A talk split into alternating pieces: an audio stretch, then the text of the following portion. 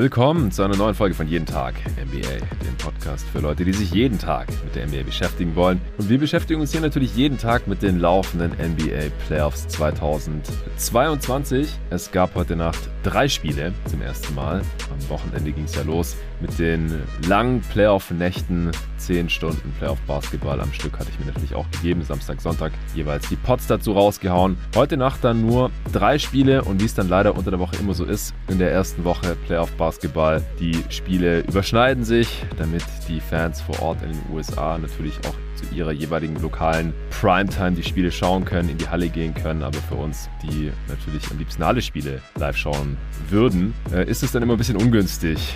Denn die NBA TV-Serie wie sie auch immer gerne genannt wird. Das ist immer so ein bisschen wie das ungeliebte Kind. Die läuft dann halt immer parallel auf NBA TV, während das erste Spiel noch nicht zu Ende ist, das im National TV läuft. Das war heute Sixers gegen Raptors, Spiel 2. Und dann auch während das zweite Spiel im National TV schon angefangen hat, was heute Nuggets Warriors Spiel 2 war. Ja, das dritte Spiel war Mavs Jazz. Und es war das beste Spiel heute, wie ich finde. Und das habe ich mir auch komplett reingezogen. Das habe ich mir nicht nehmen lassen, auch wenn Doncic auch das zweite Spiel leider verpasst hatte. Die Mavs haben trotzdem gewonnen. Ich werde hier gleich analysieren, wie das kommen konnte, wie die Jazz in Dallas gegen Luca Lose Mavericks untergehen konnten. Spiel 1 Sixers Raptors. Äh, dafür habe ich mir den Luca Cella wieder hier reingeholt. Hey Luca. Hi Jonathan. Das hast du komplett geschaut. Ich habe am Anfang ein bisschen reingeguckt, bis dann Mavs gegen Jazz angefangen hat, war aber noch nicht so richtig wach, habe nebenher noch gefrühstückt und wusste ja, dass du gerade das Spiel sowieso komplett schauen wirst und es war schon abgemacht, dass ich dann eben zu Jazz Mavs rüberschalte, sobald das losgeht. Und dann, je nach Spielverlauf, habe ich gesagt, bleibe ich dann da dran oder schalte zu Nuggets Warriors rüber. Mavs Jazz war aber so spannend, dass du dann auch die erste Halbzeit von Nuggets Warriors erstmal alleine geguckt hast. Die zweite Halbzeit habe ich mir dann auch noch gegönnt, wobei das Spiel dann ja auch relativ schnell durch war. Und sehr deutlich von den Warriors äh, gewonnen wurde. Am Ende 126 zu 106. Raptors Sixers war auch eine eher deutliche Angelegenheit. 105 zu 90. Auch im zweiten Spiel haben die Sixers die Raptors besiegt. Und Mavs gegen Jazz war, wie gesagt, eine sehr spannende Angelegenheit mit dem besseren Ende für die Mavs 110 zu 104. Außerdem ist der erste Award vergeben worden. Damit steigen wir hier gleich ein. Der Defensive Player of the Year. Aber vorher gibt es kurz Werbung für den Sponsor der heutigen Folge. Und es ist mal wieder Kicks.com. Ich bin ja selbst seit zwei Dekaden schon treuer Kunde von Kicks.com, dem größten Basketball- und Streetwear-Versandhandel Europas. Und heute gibt es was zu gewinnen. Und zwar wird ein Luka Doncic Jersey verlost. Ja, er kann gerade noch nicht spielen, weil er sich die Wade gezerrt hat, hat jetzt ein leichtes Workout machen können, wohl am Wochenende, aber war noch nicht ready für Spiel 2. Aber es gibt Hoffnung, dass er dann in Utah ran kann. Und dann wird diese Serie ja nochmal richtig spannend. Ich meine, die Mavs konnten jetzt die ersten beiden Spiele zu Hause splitten, was mich nicht so besonders überrascht hat, ehrlich gesagt. Nach Spiel 1 äh, spätestens nicht mehr, wo die Jazz schon nicht so gut aussahen. Und wie gesagt, zu den Gründen, was jetzt hier in Spiel 2 für Utah schiefgelaufen ist, beziehungsweise für die Mavs sehr gut gelaufen ist, da komme ich gleich zu. Aber ich denke, dass sie dann selbst mit einem Luca, der nicht bei 100% sein wird, wenn er dann wieder spielt, in Spiel 3, vielleicht, hoffentlich, oder dann halt in Spiel 4, dass sie dann eigentlich das favorisierte Team sein sollten gegen Utah, so verrückt das vielleicht auch klingen mag. Und dann wird das eine wirklich spannende Serie, sobald die Mavs ein Game in Utah zurückklauen können, weil dann haben sie wieder einen Heimvorteil und dann könnte das wirklich über sieben Spiele gehen. Kann ich mir vorstellen. Wir werden sehen. Jedenfalls äh, könnt ihr einen von kicks.com zur Verfügung gestelltes Luka Doncic Jersey gewinnen. Dazu äh, solltet ihr einfach at jeden Tag NBA auf Instagram folgen und eure Augen offen halten, denn da wird es das Gewinnspiel in Kürze geben. Ich denke heute oder spätestens äh, morgen wird es den entsprechenden Post dazu geben. Wenn ihr auf kicks.com mal wieder Basketballschuhe oder ein Jersey oder Shorts oder Hoodies bestellen möchtet, dann könnt ihr das gerne über meinen Link tun oder wenn ihr einfach noch ein bisschen gucken wollt, was gibt es überhaupt bei Kicks.com, wenn ihr schon länger nicht mehr drauf wart, vielleicht auch noch nie drauf wart, wenn ihr jetzt erst darauf aufmerksam geworden seid. Ich kann es wirklich nur empfehlen, dann gerne über meinen Link kicks.com, also K-I-C-K-Z patreon.com slash jt-nba für jeden Tag NBA. Natürlich den Link findet ihr wie immer auch in der Beschreibung dieses Podcasts. Ich habe mir neulich nochmal die Zoom Freak Dreier gegönnt. Die habe ich ja letztes Jahr schon von Kicks im Rahmen des äh, 5D Show Streamings mit Dre und Julius zur Verfügung gestellt bekommen, dann den restlichen Sommer gerockt und habe ich gedacht, die bestelle ich mir jetzt lieber gleich nochmal, bevor ich da irgendwann nicht mehr rankomme. Das ist äh, für mich ein ziemlich perfekter Basketballschuh. Jetzt in, in schwarz, auch ziemlich schick, schön schlicht, super stabil, bequem, gute Dämpfung, geiler Grip. Also der aktuelle Signature-Schuh von Janis Antetokounmpo, der Zoom Freak Dreier, den kann ich persönlich wärmstens empfehlen. Okay, das war's auch schon. Kommen wir doch kurz zum Defensive Player of the Year. Das ist Marcus Smart geworden und damit zum ersten Mal ein Guard seit Gary Payton Mitte der 90er Jahre. Unglaublich. Ich bin ehrlich gesagt kein großer Fan davon. Für die Leute, die sich die jeden Tag NBA Awards hier angehört haben, ist das keine Überraschung, denke ich mal. Ich habe ja eigens einen Award erfunden für die Perimeter Defender, den Defensive Perimeter Player of the Year hier bei jeden Tag NBA, weil ich einfach der Meinung bin, dass äh, diesen Award der beste Defender der Liga bekommen sollte. Und zwar nicht der beste auf seiner Position, sondern der mit dem größten Einfluss, der den größten positiven Einfluss auf seine Team-Defense hat. Und das kann halt niemals ein Guard sein. Sorry. Das ist nicht Marcus Smart, meiner Meinung nach. Äh, das ist immer ein Big Man, der den Ring beschützen kann. Einfach per Definition. Da ist aus meiner Sicht nichts dran zu rütteln. Und es zeigt halt mal wieder, dass der Defensive Player of the Year, auch wie viele andere Awards, halt so ein Hype-Award ist. Denn es gab jetzt einen riesigen Hype um die Celtics Defense. Zu Recht, die ist richtig geil, haben wir im Pod ja auch analysiert. Marcus Smart ist auch ein geiler Defender, ist für mich ein, mindestens ein Top 3 Perimeter Defender. Ich hatte ihn, glaube ich, auf zwei dann hinter Michael Bridges, der jetzt auch Zweiter im Defensive Player of the Year Award geworden ist. Zu den Votes kommen wir gleich. Finde ich halt genauso Quatsch, auch wenn ich Suns-Fan bin. Sorry, also so ehrlich muss ich einfach sein und Rudi Gobert ist Dritter geworden. Ja, äh, bevor ich hier jetzt noch mehr dazu sage, Luca, vielleicht erstmal, was hältst du davon? Findest du es okay, dass jetzt hier Smart vielleicht als bester Defender der besten Regular Season Defense und vielleicht sogar auch Playoff Defense, ich meine, die Celtics Defense ging ja zwar jetzt auch sehr stark, den Defensive Player of the Year Award als erster Guard seit Gary Payton gewonnen hat? Also es freut mich sehr für Marcus Smart, dass seine Leistung da gewürdigt wird. Er spielt ja schon mhm. seit Jahren auf einem sehr, sehr hohen Niveau am ja. defensiven Ende des Feldes. Und er macht ja wirklich viel in der Defense. Also es ist nicht so, dass er jetzt nur einfach irgendwie ein On-Ball-Stopper ist, sondern er ist wirklich flexibel in der Defense, kann mehrere Positionen verteidigen. Aber bin ich komplett bei dir. Ähm, wir haben es ja auch in dem vorletzten Awards-Update gemeinsam besprochen. Ein Guard oder ein Wing kann einfach nicht diesen Impact haben wie ein Center. Äh, die Guards haben nicht so viel Einfluss auf jede Possession, wie es eben die Center haben. Und deswegen war ja für uns beide auch Rudy Gobert ganz klar der Defensive Player of the Year. Ja, ich finde, es ist äh, nicht richtig, dass Gobert diesen Award nicht bekommt dieses Jahr. Aber ja, wie gesagt, es freut mich für Smart. Ähm, ich denke, man bräuchte in der NBA tatsächlich auch, wie bei den jeden Tag NBA Awards, noch einen neuen Award, den Defensive Perimeter Player of the Year Award, dass eben die Guards und Wings der Liga auch ausgezeichnet werden können für ihre sehr guten defensiven Leistungen. Naja, sie, sie können ja offensichtlich ausgezeichnet werden, nachdem Smart und Bridges jetzt hier die ersten beiden Plätze belegt haben. Aber wie gesagt, ich, ich halte es halt nicht für richtig, wenn es halt wirklich um defensiven Impact gehen soll bei der Geschichte und nicht äh, darum, wer jetzt hier irgendwie gerade den größten Hype erfährt. Weil es vor zwei Monaten oder so hat, glaube ich, noch niemand über Marcus Smart als Defensive Player of the Year gesprochen. Es kam halt jetzt wirklich mit dem Teamerfolg der Celtics und dass natürlich auch die Celtics selbst als Franchise das unglaublich gepusht haben. Und dazu kommt natürlich auch noch, dass jetzt es keinen offensichtlichen äh, Big Man-Kandidaten gab, abseits von Rudy Gobert, der einfach negativen Hype gerade erfährt mit seinen Utah Jazz. Auch jetzt war es natürlich passend heute Nacht, dass die Jazz in den Playoffs mal wieder nicht bestehen konnten. Was nicht Rudy Goberts Schuld ist, sondern dass einfach niemand bei den Utah Jazz gegnerische Perimeter-Spieler vor sich halten kann. Auch nicht Royce O'Neal, der von Jalen Bronson da komplett geroastet wurde. Und das ist mit Abstand der beste Perimeter Defender von den Jazz. Und dann ähm, muss Rudy Gobert sich halt ständig entscheiden, äh, beschütze ich jetzt hier den Ring oder gibt es ständig irgendwo freie Corner Threes und an einem guten Tag treffen das dann halt die Gegner und dann gehen die Jazz defensiv komplett unter. Und so war es heute auch wieder hier. Äh, dazu natürlich die, die Querelen bei den Jazz, äh, die Negativschlagzeilen gemacht haben. Dazu, dass die Jazz ohne Rudy Gobert mies verteidigen und deswegen die Team Defense auch gerade nur noch so Top 10 ist und natürlich nicht irgendwie Top 3, Top 1 wie die der Celtics, Top 3 wie die der Phoenix Suns. Das fließt halt irgendwie auch mal ins Narrativ an, was ich Quatsch finde, weil ein Spieler kann halt absolut nichts dafür, wie sein Team jetzt verteidigen, wenn er selber gerade sein Hintern auf der Bank mal platzieren musste. Aber auch mit Rudy Gobert auf dem Feld war die Defense dieses Jahr nicht mehr ganz so dominant wie, wie die letzten Jahre. Also man kann natürlich Gründe dafür finden, dass es nicht geworden ist, aber Rudy Gobert, um den kann man halt eine Defense aufbauen und mit dem kann man top verteidigen, unabhängig von den Mitspielern quasi. Zumindest in Regular Season und es ist auch ein Regular Season Award und das ist bei Smart und Bridges halt nicht so. Wenn die vier miese Defender neben sich haben, dann ist die Defense mies. Die können das leider nicht alleine ändern. Auch wenn ich natürlich sehe, dass Bridges und Smart auch geile Help Defender sind, auch wenn Smart für den Guard viele Rim Protection Plays macht. Klar, auch ein Smart das defensive System,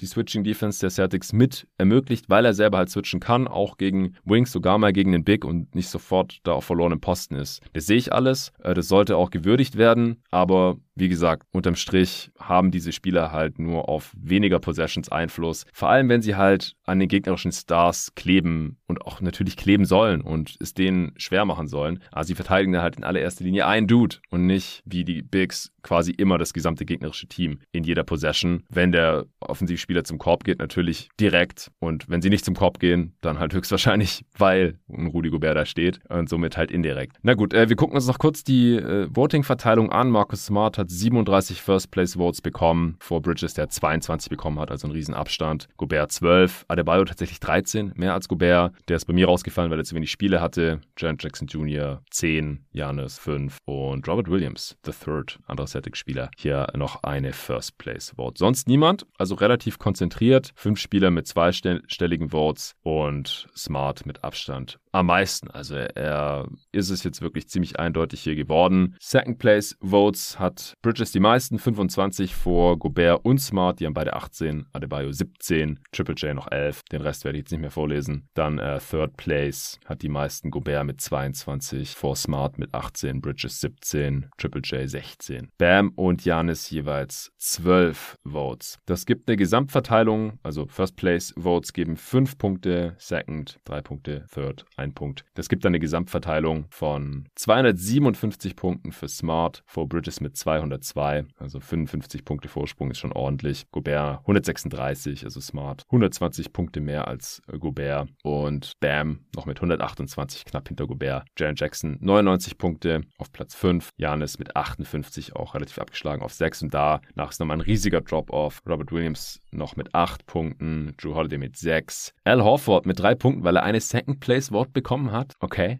Und Draymond Green mit 2, der nur die Hälfte der Saison gespielt hat. Und ein Punkt hat Thybulle bekommen, weil er eine Third Place Vote bekommen hat. Warum auch immer. Also, ich finde, hier gibt es keine völlig absurden Votes. Wie gesagt, Green und Adebayo wären für mich halt rausgefallen, weil die zu wenig gespielt haben. Al Horford hat da für mich nichts zu suchen. Wenn Guards oder Perimeter Defender hier berücksichtigt werden, was sie offensichtlich tun, dann kann man natürlich auch einem Drew Holiday vielleicht noch eine Vote geben. Hätte ich jetzt dieses Jahr auch nicht gemacht. Ich habe ihn nicht als Top 3 Defender gesehen. Weder insgesamt noch als Perimeter Defender und Thibault auch nicht. Aber so im Großen und Ganzen finde ich die Voting-Verteilung eigentlich in Ordnung. Hast du da noch irgendwie einen Kommentar dazu, Luca? Nicht wirklich. Also wenn man ähm, Smart auf 1 hat und dann Bridges der Runner-Up ist, dann ist die Verteilung irgendwie folgerichtig, dann hat man halt die Bigs dahinter. Ähm, ich finde, man müsste halt auf jeden Fall drei Bigs unter den Top 3 haben. Also ich hätte halt auf jeden Fall Gobert auf Platz 1 und ich finde halt zum Beispiel auch jemand wie Bam, ähm, auch wenn er jetzt ein paar Spiele verpasst hat und am Ende waren es dann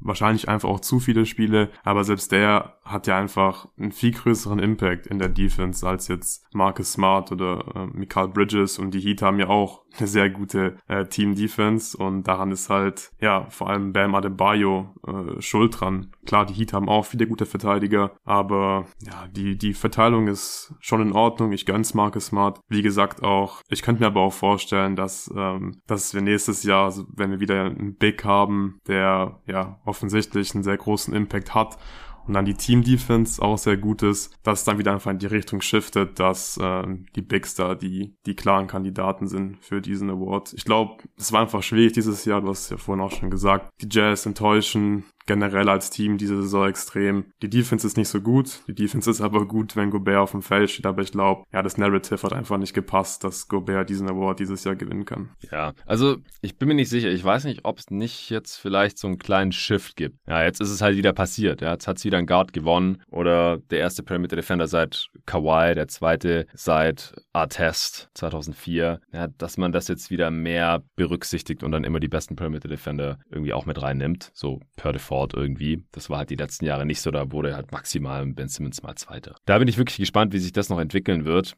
Aber wie gesagt, ich bin da auch kein Fan von, weil Aiden zum Beispiel ist der wichtigere, viel wichtigere Impact Defender für die Phoenix Suns und damit halt der bessere. Weil was ist ein guter Defender? Ein guter Defender ist der, der das gegnerische Team am Punkten hindert und nicht einen Spieler, sondern das gesamte Team, weil im Teambasketball gewinnt das Team, das mehr Punkte macht als der Gegner. So sehe ich das eben. Und wenn man sich zum Beispiel das Spiel gegen die Pelicans anschaut vom Wochenende, dann sieht man das halt auch sowas von offensichtlich, wer der bessere Defender der Suns ist. DeAndre Ayton, der hat ja keine einzige Stimme bekommen. Und deswegen finde ich es halt Quatsch. Bei aller Liebe für Bridges, ich, ich feiere den Typ total ab. Ich gönn's auch Marcus Smart von ganzem Herzen, wirklich. Ich freue mich auch für David, schaut an der Stelle, dass sein Lieblingsspieler hier einen Defensive Player of the Year Award bekommen hat. Ich freue mich für Bridges, dass er Zweiter geworden ist. Keine Frage. Aber ich finde halt, dass der Award falsch vergeben wird, aus meiner Sicht. Genauso wie ich es Quatsch finde, wenn irgendwelche ineffizienten Bench-Scorer den Sixth Man of the Year bekommen, wenn es viel bessere Bankspieler gibt, wie was ich früher, Andre Godala war der bessere Bankspieler als Jamal Crawford. Kann mir keiner erzählen, dass es anders ist und trotzdem hat Jamal Crawford diesen Award ständig gewonnen oder mehrmals gewonnen.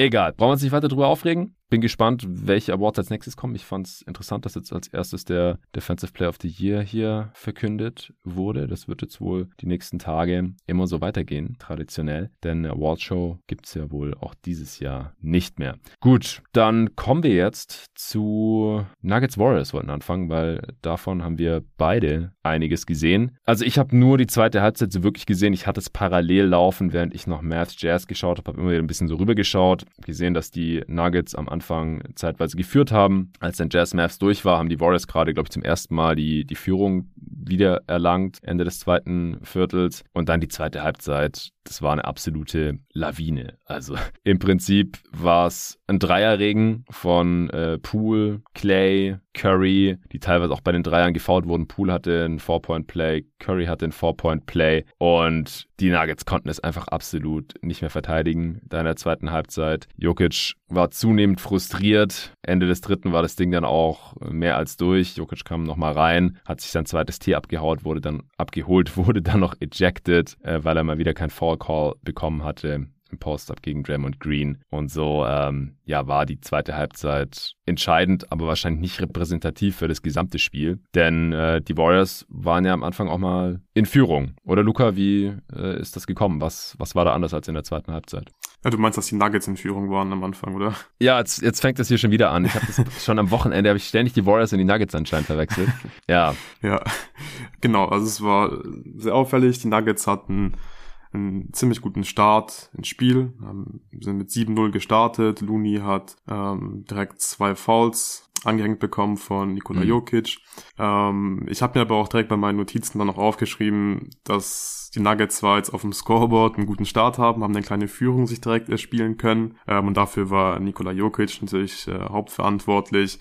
Ja, ein paar Mal einfach One-on-One -on -one gegen Looney spielen können, der konnte da nicht viel machen, hat ihn, wie gesagt, auch äh, zweimal gefoult direkt. Dann hat Jokic auch einen offenen Dreier, glaube ich, für Will Barton war es, ähm, kreieren können. Aber äh, ich hatte schon direkt einfach das Gefühl, dass die Nuggets ähm, sich schon schwer tun im Halbfeld gegen die Warriors und dass äh, einfach Jokic alles machen muss.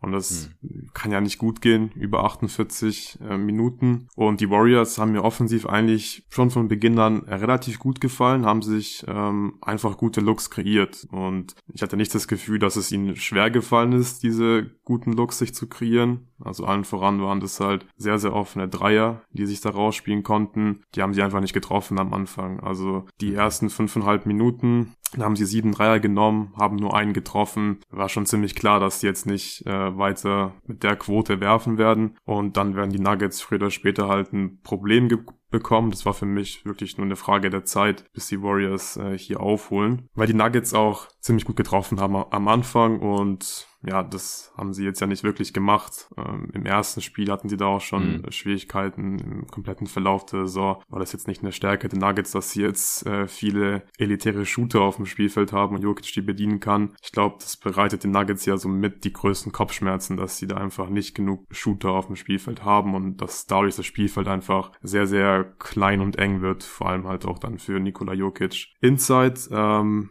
die ersten 18 Punkte der Nuggets ähm, haben Nikola Jokic und Will Barton gemacht. Jokic 10, Barton 8. Äh, da war einfach auch schon wieder klar. Also es wird einfach schwer, weil sie haben da einfach offensiv nicht genug ähm, Firepower. Ja, und haben dann, glaube ich, das erste Viertel mit einem Punkt gewonnen. Aber da hat es einfach schon angefangen. Die Warriors haben besser getroffen, ähm, haben viel Druck auf die Defense Nuggets ausüben können. Und ja, du hast ja nichts gesehen aus der ersten Halbzeit, dann mach ich einfach mal weiter, weil. Ja, ganz kurz vielleicht noch zum, zum Shooting. Also am Ende hatten die Nuggets ja jetzt 13 von 36 Dreiern getroffen, 36 Prozent. Das ist okay. Und die Warriors aber trotz des kalten Starts am Ende 17 von 40, das sind 43 Prozent. Das sind halt vier Dreier mehr getroffen bei vier Versuchen mehr. Aber ich ich denke, das ist halt auch so ungefähr die Diskrepanz der Qualität des Shootings dieser beiden Teams. Ja, also 13 von 36, viel mehr kann man halt wahrscheinlich nicht verlangen von diesem Nuggets-Roster.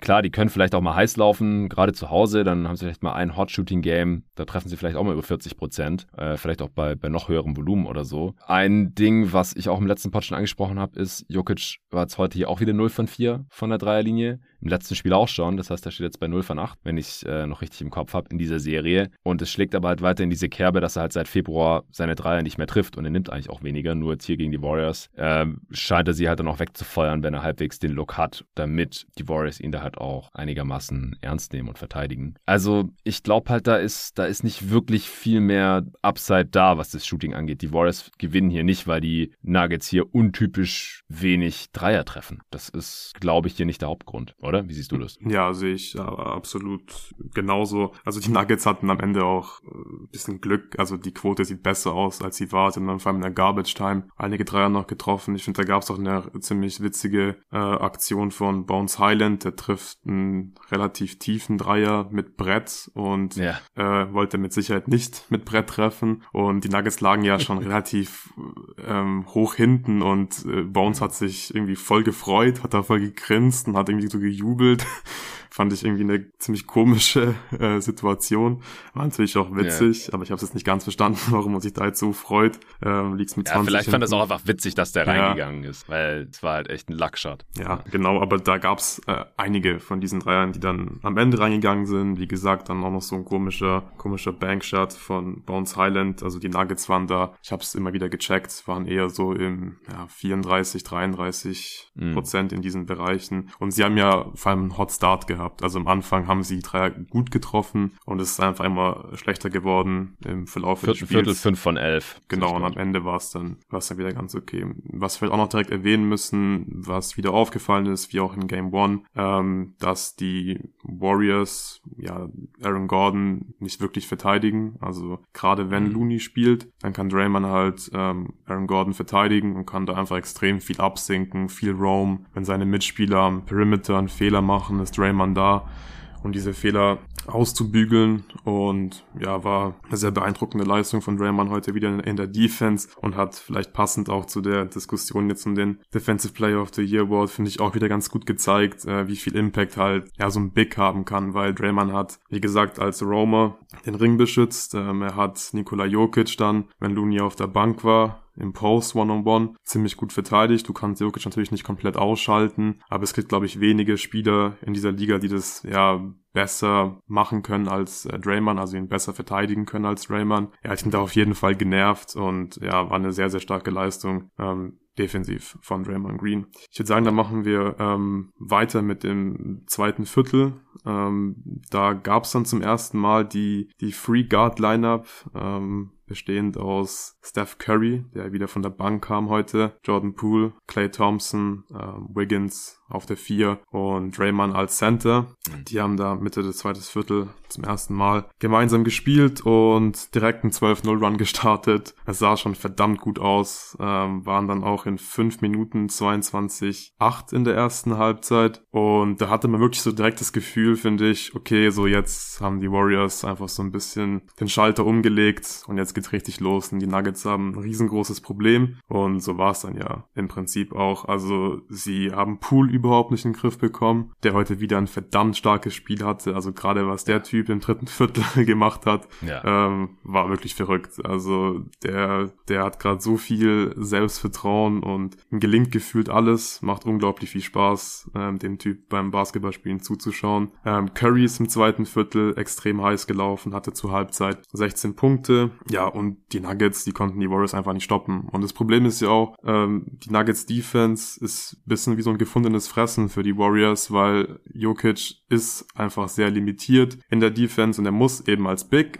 muss er eben viele Pick and Rolls verteidigen, ist in so gut wie jede Possession involviert, den kannst du schlecht irgendwo einfach mal verstecken, wie du es halt bei Guards dann teilweise machen kannst. Und die Warriors konnten sich einfach so leicht ständig Würfe rausspielen, weil die müssen halt, also die, die, die Nuggets müssen irgendwie relativ hoch verteidigen, weil sie eben Nikola Jokic haben und es ist halt ziemlich kinderleicht für die Warriors dann, ähm, bei so einer Pick-and-Roll-Coverage sich offene Würfe zu kreieren. Dann hatten die Nuggets auch noch Riesenprobleme einfach, ähm, mit den ganzen, mit den ganzen ähm, Split-Actions der Warriors. Also da gab es noch oft irgendwie Misskommunikation und an einfache Layups oder offene Würfe für die Warriors. Also das sah schon nicht wirklich gut aus in der Defense bei den Nuggets und das Problem ist aber, ich glaube nicht, dass sie, dass sie da jetzt eine Lösung dafür haben, weil du kannst da nicht so viel anders machen in der Defense. Und ja. bevor ich es jetzt vergesse, das wollte ich jetzt nämlich schon ein paar Mal sagen, warum die Nuggets dann auch überhaupt noch im, also streckenweise halt oder ziemlich lange im Spiel waren, war halt vor allem einfach, weil sie ähm, unglaublich viele Second Chance Points erzielen konnten, weil sie im offensiven Brett halt einfach ja sehr sehr stark waren. Also am Ende hatten sie 17 Offensiv-Rebounds und dadurch 26 Second Chance Points und das war im Prinzip die Offense der Nuggets, weil die Halfcourt Offense gerade in der ersten Halbzeit ähm, war wirklich miserabel. Die hatten O-Rating von 73,9 im Halfcourt. Also so gewinnst Uff. du kein Playoff-Spiel. Und das war wirklich einfach Offensiv-Rebounds, haben sie drin gehalten im Spiel. Und dann war es noch relativ knapp halt zur Halbzeit. Und die zweite Halbzeit, die hast du ja auch gesehen. Dann können wir jetzt ein bisschen gemeinsam drüber quatschen. Ja, ja, total gerne. Das Ding ist halt, habe ich glaube ich auch letztes Mal nach dem Spiel gesagt, damit die Nuggets gewinnen können, muss Jokic natürlich super dominant sein. Das war er heute nicht. Also er war gut, aber halt nicht extrem dominant. Sie müssen die Bretter dominieren. Das haben sie getan am Ende 17 zu 6 Offensiv-Rebounds. Second Chance Points hast du gerade angesprochen. Also Jokic hat allein 5 Offensiv-Rebounds, Barton 3, Green und Gordon jeweils 2. Green und, also Jermichael Green und Cousins dann von der Bank auch noch jeweils zwei, dann, dann gewinnst du halt das Possession Game, wenn du halt pro Possession schon nicht so effizient sein kannst. Und dann solltest du natürlich auch noch heiß von Downtown sein. Und das waren sie ja heute auch einigermaßen, unterm Strich zumindest, auch wenn es am Ende natürlich keinen Unterschied mehr gemacht hat, ob sie da im letzten Viertel drei von elf oder fünf von elf Dreier treffen. Aber es war halt trotzdem ein 20-Punkte-Blowout. Ähm, Im dritten Viertel, das Spiel war da ja noch nicht außer Reichweite, aber das ging dann halt ziemlich schnell. Also Poole hat direkt drei Freiwürfe bekommen, weil Jokic ihm beim Closeout gefault hat. Hatte zu dem Zeitpunkt dann schon 18 Punkte.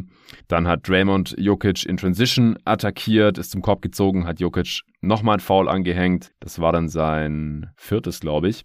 Und da hat er sich schon extrem aufgeregt und nach seinem, ne, das war sein drittes Foul, sorry. Und dann später hat er dann gegen Wiggins, der ihn in der ISO attackiert hat, sein viertes Foul bekommen und sein erstes technisches Foul. Also da war sofort auffällig, dass die Warriors einfach Jokic gnadenlos attackieren in der Defense. Du hast es gerade auch schon gesagt, dass er einfach in sehr viele Setplays auch immer verwickelt wird, weil der Mann, den er verteidigt, halt oft dann einfach den Screen stellt, sei es jetzt On-Ball im Pick and Roll, was die Warriors jetzt in dieser Serie halt auch mehr machen, als sie es normalerweise in Regular Season tun. Das hatten Patrick und ich ja noch in der Preview überlegt.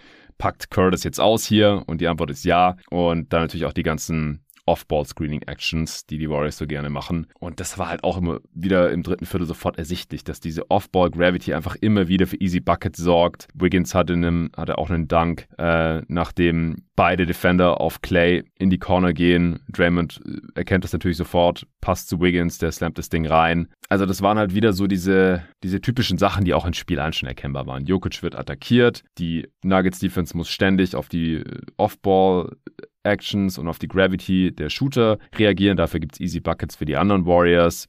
Und dann, ähm, ja, haben die Nuggets halt auch noch den Fehler gemacht, ständig irgendwie Dreierschützen zu faulen. Äh, Jeff Green hat Poole auch noch bei einem Dreier gefault. Ich finde, da war der Ball eigentlich schon weg. Ich hätte das vielleicht nicht unbedingt gecallt als Ref, aber dann war der Dreier drin und es gab noch einen Bonus-Freiwurf und dann waren die Nuggets halt auch sehr schnell mit 14 Punkten vorne, 67, 53 nach diesem Four-Point-Play von Poole. Die Warriors waren dann vorne. Hat, oh Gott, ja. Ich weiß nicht, warum das mir bei diesen Teams vor allem passiert. Keine Ahnung. Die Warriors waren natürlich vorne. Äh, dann hat Draymond noch einen Dreier reingehauen, was natürlich auch nicht so oft passiert, aber die spielen sich dann halt auch in so einen Rausch.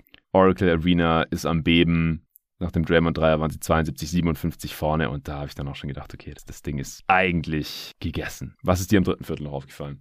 Ja, ich finde, da hat man einfach schon gemerkt, dass die, dass die Nuggets vor allem ähm, einfach immer frustrierter werden gerade Jokic auch. Und ich hatte Ende drittes, also Ende vom dritten Viertel dann einfach so ein bisschen das Gefühl, die haben das Spiel schon abgehakt, so ein bisschen aufgegeben, die wissen, die haben hier heute keine Chance mehr. Ähm, was mir nicht nur im dritten Viertel aufgefallen ist, sondern im gesamten Spiel, die Nuggets haben halt auch sehr viele Turnovers äh, drin gehabt in ihrem Spiel. Die Warriors konnten das gar nicht so richtig bestrafen, also sie hatten ja schon so phasenweise so ein paar Aktionen und so Runs, wo sie die Nuggets so überrannt haben, aber da war trotzdem einfach auch viel im Halfcourt dabei. Da waren viele ja, Highlight-Plays im Halfcourt dabei, ähm, wo dann die Fans natürlich viel zu äh, jubeln hatten. Aber da ist gar nicht so viel in Transition passiert. Also ich glaube, es hätte auch noch deutlich schlimmer kommen können, weil sie hatten, wie viel waren es? Ähm, 16 Turnover, eine Turnover Percentage von 19,6 Prozent. Das wäre, glaube ich, mhm. so in der Regular Season der schlechteste Wert. Ja. Also es hätte wirklich noch schlimmer kommen können können,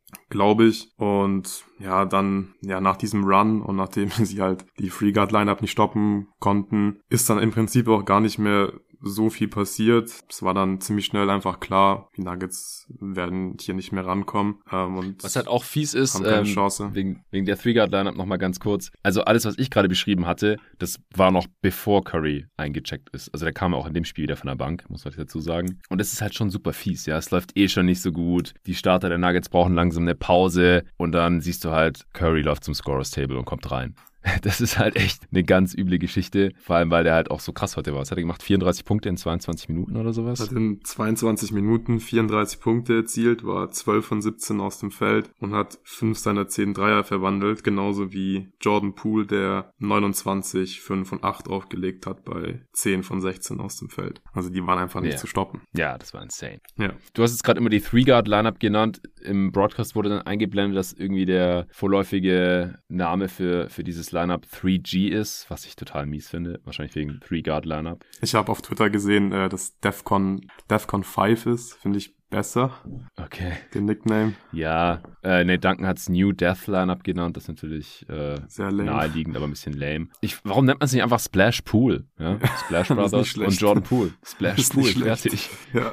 Also, die sind, die sind, um das nochmal abschließend zu sagen, die, die drei sind einfach für jede Defense eine Herausforderung und für die Nuggets eine unlösbare Herausforderung. Die Perimeter Defender sind einfach zu schlecht und, und dann noch äh, Jokic, der da immer irgendwie involviert wird. Das, ich kann mir nicht vorstellen. Also klar, die müssen jetzt nicht jedes Spiel so heiß laufen. Clay war ja in der ersten Halbzeit anscheinend auch kalt, weil der hat im, allein im dritten Viertel, glaube ich, drei Dreier reingeknallt. Ich glaube, einer war auf der Linie, waren es nur zwei und Anfang des vierten nochmal ein und er hatte er im Spiel insgesamt acht. nur drei Dreier. Ja. ja, genau also klar, die haben dann vielleicht auch mal irgendwie einen schlechten Tag und dann treffen die nicht zusammen 13 von 28 Dreier. Wieder 13 Treffer, genau wie im letzten Spiel, sondern vielleicht nur 8 von 28 oder so. Kann schon mal vorkommen. Aber die Nuggets waren jetzt in beiden Spielen so unterlegen, dass, dass die Warriors ja trotzdem noch locker gewonnen hätten. Aber abgesehen davon, also es wäre nicht nur für die Nuggets ein Problem, aber für die ist es ein besonders großes Problem mit dem Personal. Von daher, das, das ist schon extrem übel. Ja, was auch noch interessant ist, dass ähm, Nikola Jokic heute schon wieder den schlechtesten Plus-Minus-Wert der Nuggets hatte und das mit ziemlich großem Abstand heute, war minus 26 in seinen Minuten, der zweitschlechteste Wert den hatte Austin Rivers, minus 17. Und Nikola Jokic ist jetzt tatsächlich in diesen ersten beiden Spielen, äh, was den Plus-Minus-Wert angeht, der schlechteste Nugget mit minus 45 in der Serie. Und das liegt mit Sicherheit nicht in seiner Offense. Ich will es auch nicht überbewerten oder sagen, dass die Nuggets besser sind ohne Jokic. Das ist natürlich Quatsch. Ja. Aber ja, defensiv ist es halt einfach schon sehr, sehr schwer. Das haben wir jetzt ja ausführlich besprochen. Ja, er ist, leider aktuell in den ersten beiden Spielen weit weg davon gewesen, die Nuggets zum Sieg zu tragen oder so. Äh, ja. Ich glaube, wir haben seine Deadline noch nicht rausgehauen. 26 Punkte, 11 Rebounds, 4 Assists, Steal 2 Blocks, 3 Turnovers. Wie gesagt, nach dem fünften Foul hat er sich dann sein zweites Tee abgeholt und durfte nach 28 Minuten Spielzeit dann, dann duschen gehen. 26 Punkte aus 24 Shooting Possessions. Besser als im ersten Spiel, aber das reicht reicht halt immer noch nicht. Er müsste halt 35 machen bei abartiger Effizienz und die Mitspieler müssten halt so gut treffen, dass er wahrscheinlich äh, am Triple-Double kratzt, Minimum. Dann haben die Nuggets eine Chance, offensiv halbwegs mitzuhalten mit diesen Warriors. Ansonsten ja, schwer. Ja. ja, ich denke, sie werden auch Bones Highland irgendwie mehr spielen müssen, weil er halt der beste Shooter ist und der hat heute wieder nur 17 Minuten gespielt und Nuggets mhm. haben einfach ein Problem in der Offense, weil sie nicht genug Firepower haben. Und da brauchst du einfach alles Shooting, was du hast, musst du eigentlich in diese Lineups reinstecken und versuchen, irgendwie mithalten zu können, wenn Jokic halt einen richtig, richtig guten Tag hat. Und dann hast du eine Chance. Ja.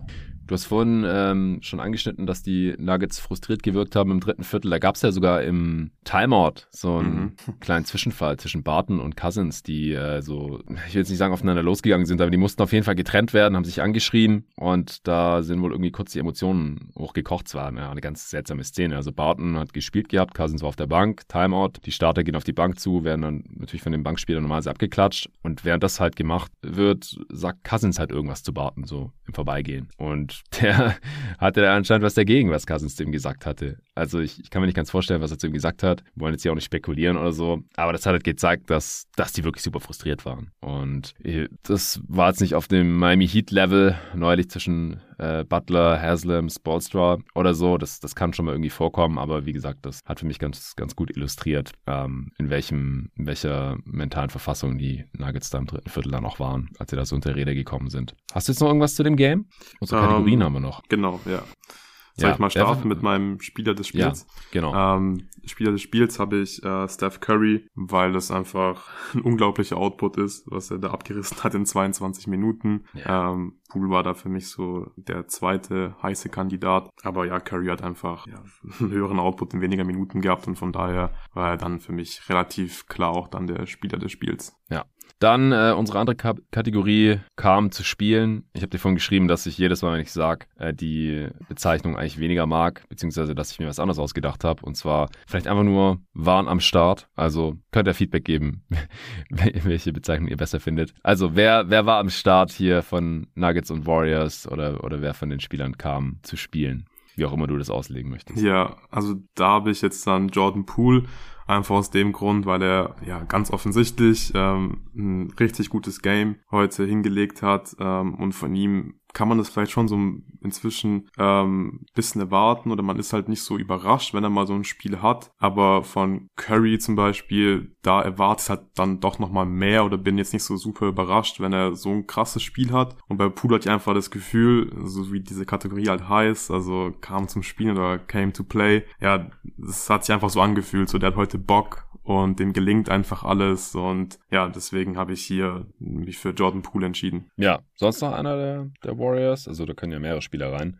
Von den Nuggets niemand, oder? Hat sich eigentlich niemand aufgedrängt? Nee, da gab's mal kurz im zweiten Viertel so eine Phase, wo Monte Morris einen ganz guten Run hatte, aber halt ganz, ganz weit davon entfernt, dass man ihn jetzt hier in die Kategorie jetzt hier mit reinnehmen müsste. Also ja, bei Nuggets schwierig. Klar, Jokic, sein Output war ganz okay, aber es war auch ein gutes Spiel von ihm. Und ja, der Supporting Cast, da haben drei Spieler zwölf Punkte gemacht und nicht mehr. Und deswegen, ja. glaube ich, kann Defensiv man hat sich da auch niemand nee. hervorgetan. Also ja, ist, ist schwierig. Bei den meisten Playoff-Spielen bisher hatte ich hier immer Spieler aus beiden Teams drin. Mhm. Äh, aber bei den Nuggets fällt es wirklich schwer. Also selbst bei Jokic, der sich ja dann auch frühzeitig verabschiedet hat, fällt es dann schwer, ihn hier zu nennen. Ähm, ja, ich denke, man müsste Draymond noch nennen, auch wenn seine Statline jetzt hier nicht. Ach so, ja, klar. Ja, ja, auf jeden Fall. Also defensiv, defensiv richtig stark gewesen, hat mir super gut gefallen und hat einfach wieder mal gezeigt, einfach wie flexibel der auch ist und ja, wie viel Impact er einfach auf diese Warriors Defense hat, weil die Warriors hatten jetzt ja abgesehen von ihm gerade in dieser, in dieser, wie hast du es vorhin genannt, äh,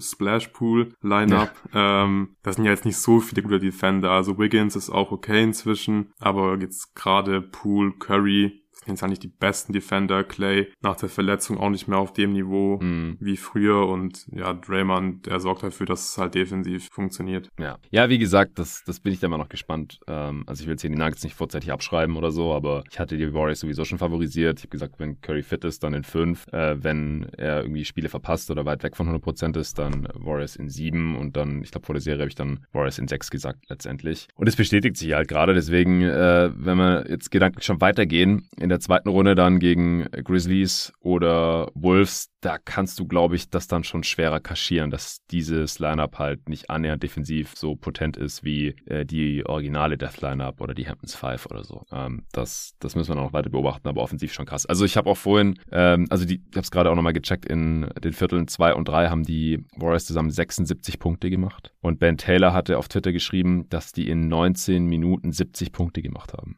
heute, zwischen dem zweiten Viertel und dem, und dem dritten. Ja. Es ist einfach nur krank, wie, wie potent dieses Team sein kann. Und das ist halt ein Team, das in der Regular Season, äh, wo waren die auf Rang 17, was Offensive Rating angeht, wenn mich gerade nicht alles täuscht. Das ist schon, schon heftig. Aber die waren halt in, in der Form, haben die halt nie zusammengespielt. Ja, ja, ja. waren auf. Also elf Minuten oder so. 17. Äh, mit, mit Clay, Dre und Curry. Und ich glaube, das Lineup jetzt mit, also Splash Pool und dann Wig plus Wiggins und Draymond, das hat es überhaupt schon mal zusammen auf dem Feld gestanden gehabt? Ich glaube nicht. Also sie hatten, glaube ich, schon ein paar Minuten, aber halt ganz wenig. Also Clay, Draymond und Curry hatten, hatten nur elf. Also dann mit den anderen beiden zusammen, das ist. Ja, es war irgendwie sowas. Können ja. fünf Minuten sein oder genau, sowas. Ja. Mehr kann es nicht gewesen sein.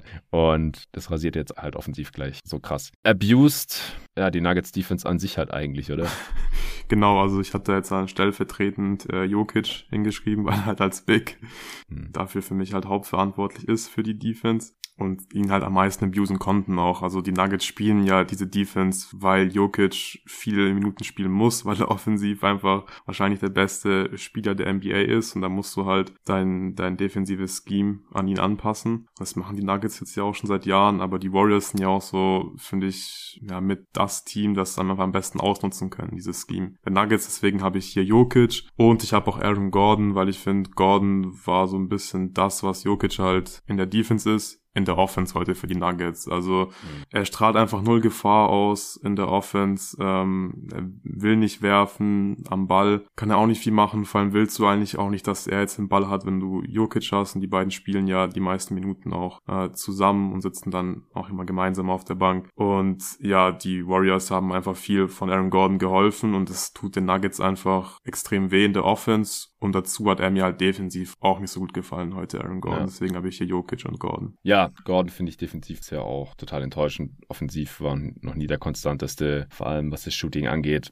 Aber defensiv, also kann irgendwie auch vor niemandem bleiben, auch in der Help nicht wirklich ein Faktor. Und ich dachte halt, dass das defensive Scheme der Nuggets halt immer zwei Leute ähm, auf in die Screening Action, also aufs Level des Screens hochzuholen gegen die Warriors, die so viel mit Screening Actions arbeiten und halt so eine Outside-In-Offense haben, eigentlich ganz gut sein kann. Aber da brauchst du dann halt auch äh, einen guten Backline-Defender. Das müsste dann halt eigentlich Aaron Gordon sein, ähm, weil On-Ball gegen die Guards, ja, kann er halt auch nichts ausrichten. Und in der Rolle enttäuscht er halt auch. Und ja, das, das klappt halt alles hinten und vorne nicht. Das finde ich schon ein bisschen enttäuschend. Aber gut, ich denke, dann hätten wir es hier zu Nuggets Warriors. War jetzt auch schon wieder relativ ausführlich. Dann äh, kommen wir jetzt zu Mavs Jazz Spiel 2. Und das war ein super spannendes Spiel. Also auch sehr unterhaltsam. Viele Highlights. Die Mavs Halle hat gebebt in Dallas. Äh, wer das Spiel nachholen kann via League Pass, dem würde ich das auf jeden Fall empfehlen. Also auch dir, Luca. Die Jazz haben nur ein Viertel gegen die Mavs gewonnen. Gegen die Mavs ohne Luka Doncic. Das ist echt krass. Mavs haben Offensivrating von 125 aufgelegt, ohne Luka Doncic das äh, sind einfach zwei Punkte, die ich ja nochmal unterstreichen wollte, bevor ich äh, dazu komme, wie das zustande gekommen ist. Zu Beginn ist aufgefallen, das hatte Arne ja auch nochmal, als ich mit dem Samstagnacht über das Spiel gesprochen habe, über Spiel 1, ist aufgefallen, dass die Jazz Gobert mehr integrieren wollen offensiv. Der war im letzten Spiel ja 0 von 1 aus dem Feld und hat selten mal den Ball berührt. Und heute hat man gesehen, dass sie ihn offensiv besser integrieren wollen, ihn mehr einbinden wollen. Vielleicht hat er es auch selber gefordert. Ich weiß nicht. Auf jeden Fall in der Folge wurde er öfter ähm, per Eliup angespielt oder hat auch mal einen Ball für einen Post abbekommen. Äh, direkt im ersten Viertel wurde ihm da aber der Ball geklaut. Dann aus dem Short Roll hat er versucht, einen Kickout zu spielen. Es war, der war total off der Pass, war, war auch dann im Aus. Der hatte sehr schnell vier Turnovers dann und die Jazz Offense hat da massiv drunter gelitten. Also das war überhaupt nichts. Donovan Mitchell war heute mal wieder sehr dominant und die Mavs Jazz Offense, jetzt fängt sie auch schon an, die Jazz Offense, ja, ist so ein bisschen mit ihm gestanden und gefallen. Er hat aber auch bei weitem kein perfektes Spiel, wollte am Anfang äh, Dwight Powell posterisen. Ich weiß nicht, ob es als Block gezählt hat, aber auf jeden Fall einen Ball dabei verloren, wurde gestoppt in der Luft. Äh, dann ein paar Angriffe später hat er einen Airball-Dreier geworfen. Also er, er hat im Spiel dann später schon noch seinen Stempel aufgedrückt, aber auch bei ihm lief es erstmal nicht so. Und auf der anderen Seite bei den Mavs hat äh, Bronson eigentlich direkt losgelegt, wie die Feuerwehr, äh, Dreier reingeknallt, aus dem Pick and Roll. Royce O'Neal ist da teilweise auch unter dem Screen durchgegangen, was ich überhaupt nicht verstanden habe. Also man merkt ja schon, dass die Jazz Royce O'Neal auf Brunson ansetzen. Daran merkt man ja schon, dass sie ihn als gefährlichsten offensiven Threat ansehen. Aber dass der den halt auch so gar nicht in den Griff bekommen kann. Und eine andere Option haben sie halt einfach überhaupt nicht. Und dann muss ja auch schon, äh, müssen schon die äh, zweite und dritte Wahl Perimeter Defender dann versuchen, irgendwie Spencer Dinwiddie zu äh, verteidigen. Der auch ein ganz gutes Spiel hatte, allerdings äh, ein paar Mal am Brett äh, nicht finishen konnte. Sonst wäre das auch noch besser gewesen. Ja, Dinwiddie am Ende nur 6 von 18 aus dem Feld, sehe ich gerade, für 17 Punkte. Nee, aber Jalen Bronson von Anfang an eigentlich dominant gewesen. Viel aus dem Dribbling natürlich wieder gemacht. Aus der Midrange auch Fadeaways über Royce O'Neal getroffen und hatte dann äh, früh im ersten Viertel direkt 13 Punkte. Die Pace kam mir schneller vor als im, im ersten Spiel. Ging eigentlich ganz gut hin und her, was natürlich auch eher Vorteil für die Mavs ist, wenn die so ein bisschen Run and Gun äh, versuchen zu spielen und nicht so viel gegen die Halbfeld-Defense der Utah Jazz ran müssen. Jazz fand ich defensiv eher lasch. Also die haben es nicht so gebracht vom Energielevel her, hatte ich den Eindruck. Sind dann halt auch ähm, früh in einem kleinen Rückstand hinterhergelaufen, waren 4 zu 8 hinten, 6 zu 11 hinten, 16 zu 21 hinten. Und bei den Mavs ist halt wieder von Anfang an der Dreier gefallen, wie schon im ersten Spiel. Und mit dem stehen und fallen die dann halt so. Weil das am Ring nicht wie geht gegen eine Defense, die Rudy Gobert in der Mitte stehen hat, das ist klar. Also daran ändert sich auch in den Playoffs nichts. Äh, man muss dann halt versuchen, Five-Out zu spielen und die Jazz haben jetzt hier halt das Pech, dass sie schon wieder einem Team gegenüberstehen, die das halt machen können. Mit Kleber auf der 5, der heute den Großteil der Minuten auf der 5 gesehen hat. Dwight Powell ist zwar gestartet, aber hat nur knapp 16 Minuten gesehen und äh, Kleber halt 32 und sonst hat er ja keinen Big Spielzeit gesehen.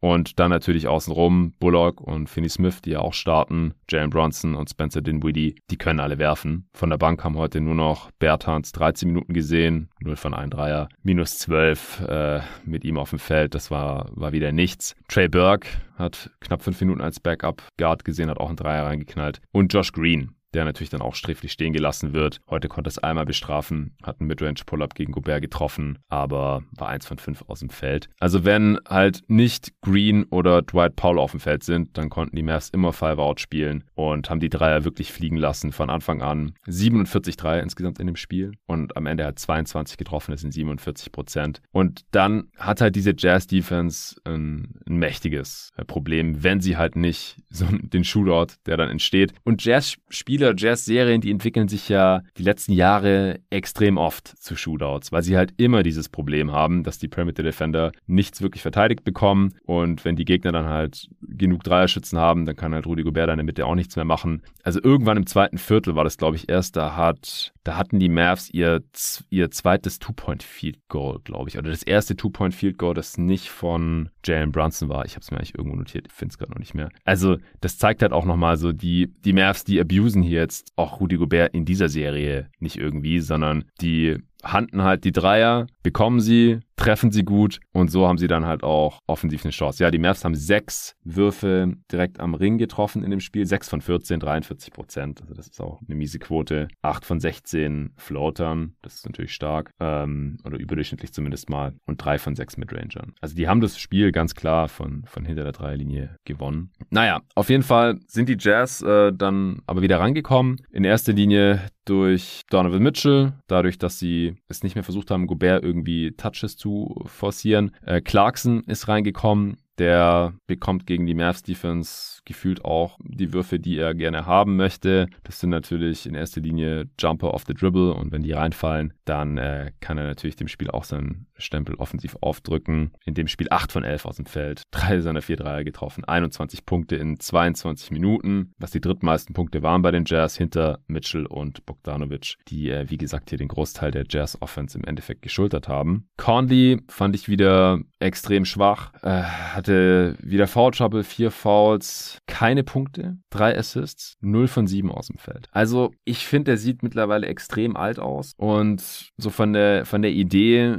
ist er natürlich ein, ein passender Guard gewesen vor ein paar Jahren, der ein starker Playmaker war, der noch gut scoren konnte, der werfen konnte und vor allem auch ein guter Defender war in seiner Prime war ein mega geiler Defender. Aber mittlerweile ist er das halt auch nicht mehr. Offensiv kompletter Non-Faktor bzw. Minus-Faktor gewesen jetzt hier auch in diesem Game. Also das ist schon so ein bisschen traurig zu sehen. Und auch Bogdanovic, der 25 Punkte wieder gemacht hat, 9 von 15 aus dem Feld war, 6 von 7 Freiwürfen, also kann man sich wirklich nicht beschweren. Aber der wird halt defensiv auch teilweise abused. Also das machen die Mavs einfach wirklich sehr, sehr gut, wie sie da die Perimeter Defender der Jazz attackieren mit Small Small, Pick and Pops, ähm, aus den dann Bronson immer wieder Dreier äh, generiert hat. Pick and Pops mit Kleber, der auch von Anfang an direkt die Dreier reingenagelt hat. Aber auch so, wie gesagt, Royce O'Neal konnte Bronson nicht verteidigen. Auch ein Daniel House konnte Bronson nicht verteidigen. Gegen den ist er auch äh, in die Zone gezogen, hat gegen ihn gescored. Und so konnten die äh, Mavs halt immer ja, dranbleiben und das Spiel knapp halten, obwohl die Jazz natürlich nach wie vor das, das viel talentiertere Team sind, das ist ja auch keine Frage. Und ja, Mitchell haben sie nicht so wirklich im Griff, den konnte auch Dennis, Dennis sage ich schon, äh, Dorian Finney Smith, DFS, äh, nicht so wirklich einschränken heute. Der hatte zur Halbzeit schon 21 Punkte, Brunson auch.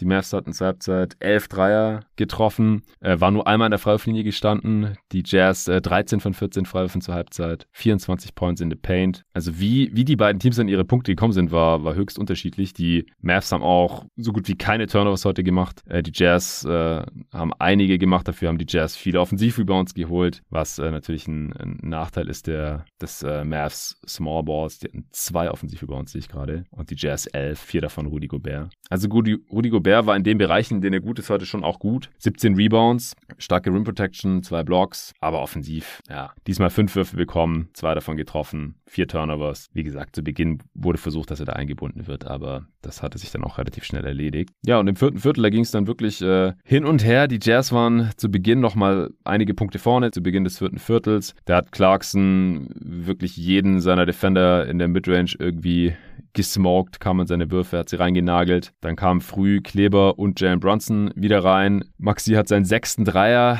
reingeknallt. Einen Angriff später ist äh, Maxi in die Zone gecuttet, wurde von Whiteside gefoult, der ja die, äh, die Faust Richtung Ref äh, so geschwungen hat, was immer ein automatisches technisches Foul bekommt. Also es ist auch so Whiteside und auch Cousins, wenn, wenn so deine Backup-Bigs in den Playoff-Spielen reinkommen, wichtige Minuten spielen sollen und sich dann ihre Tags abholen, den Gegnern irgendwie Punkte äh, schenken, da denke ich mir auch immer, das, das ist eigentlich auch keine Eigenschaft, die man haben möchte von, von irgendwelchen Rollenspielern von der Bank, aber passt halt auch irgendwie zu Whiteside und Cousins. Leider, passt ins Bild. Conley war im vierten Viertel, wie gesagt, in Foul Trouble. Brunson wusste das natürlich und hat ihn attackiert, hat ihn dann überpowered, hatte zur Halbzeit des äh, vierten Viertels dann schon 36 Punkte. Dorian Finney-Smith war so der einzige Mav, der nicht so wirklich heiß gelaufen ist heute von Downtown. Der hat am Anfang mal ein Dreier getroffen, stand dann irgendwann bei 1 von 6, dann im vierten Viertel hat er nochmal zwei wichtige reingeknallt. Und so sind die Mavs dann halt wieder rangekommen. Also Kleber war im vierten Viertel wirklich unfassbar stark, hat äh, dann nochmal ein Pick im Pop-Dreier reingeknallt.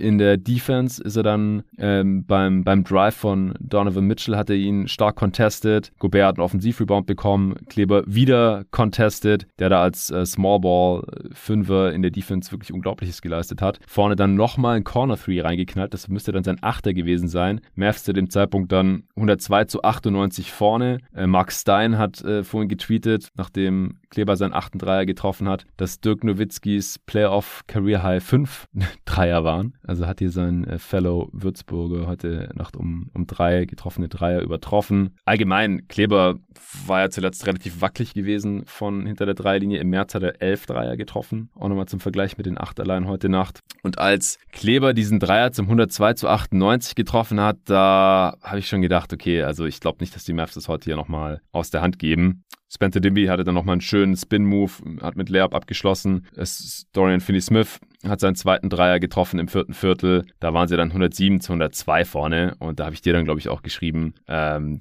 dass die, dass die Jazz heute hier verlieren werden. Ich hatte so ein bisschen Flashbacks zu äh, den, zu der Clippers-Serie. Spiel 6 einfach. Also es war einfach, es war einfach offensichtlich. Die Mavs, die kommen ständig in die Zone, also Brunson oder Dinwiddie in erster Linie natürlich. Rudy Gobert muss helfen und dann ist entweder Kleber direkt frei, sein Gegenspieler, oder jeder, jemand rotiert dann wenigstens noch zu Kleber, dann ist aber jemand anderes halt frei. Und die Mavs haben halt einen freien Dreier nach dem anderen. Und wenn Gobert halt nicht hilft, dann hat halt Brunson vor allem seine Gegenspieler ständig nass gemacht. Also er hatte auch einfach ein, ein unfassbares Spiel.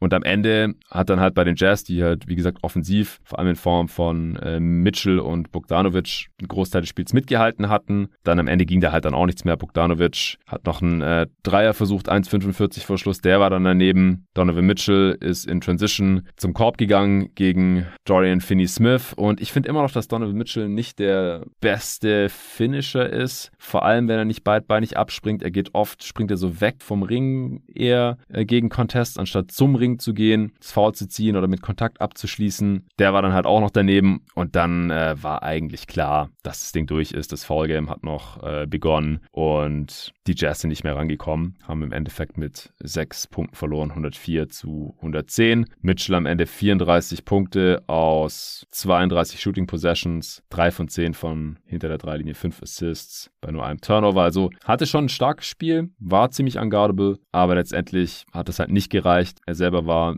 ein Ticken zu ineffizient. Bogdanovic hatte ich vorhin schon genannt und Clarkson, wie gesagt, auch 21 Punkte. Und dann hat Royce O'Neal noch 12 gemacht, vier von sechs Dreiern getroffen, was für ihn stark überdurchschnittlich ist. Und ansonsten kam da halt auch nichts. Conde, wie gesagt, 0 Punkte, Gobert 8, zusammen bei 2 von 12 aus dem Feld. Das ist einfach mies. Und die, die sind ja in der Regular Season teilweise noch, vor allem letzte, aber auch diese noch unstoppable Pick-and-Roll-Duo gewesen. Haben auch heute ein paar Mal so Empty-Side-Pick-and-Rolls bekommen, wo dann aber nicht äh, viel dabei herausgekommen ist. Whiteside 2 Punkte, Daniel House zwei Punkte, Hernan Gomez kein in sieben Minuten. Also die Jazz sind offensiv schon ziemlich enttäuschend, finde ich, in der Serie. Die bekommen nicht super viele Dreier, 29 Versuche sind halt fast 20 weniger als die Mavs, 38 Prozent, gute Quote, aber das Volumen ist halt einfach nicht hoch genug, um da mitzuhalten. Und gleichzeitig können sie nicht so viel in der Zone scoren, wie man es gegen so ein Small Ball Lineup, wie das die Mavs hier aufstellen, vielleicht eigentlich erwarten sollte. Also, dass Gobert bekommt einfach keine einfachen Punkte. Und auch sonst gibt es super wenig einfache Punkte in der Zone. Also, es ist dann schon auch viel Clarkson, Pull-Up, Midranger gewesen oder auch von Mitchell. Und das war dann halt nicht genug, um hier diese, diesen Dreierregen der Mavs irgendwie annähernd auszugleichen. Und dann, dann verlieren die Jazz halt auch gegen die Mavs, selbst ohne Luka Doncic. Ja, sind dir jetzt irgendwelche Fragen gekommen während meines äh, mega langen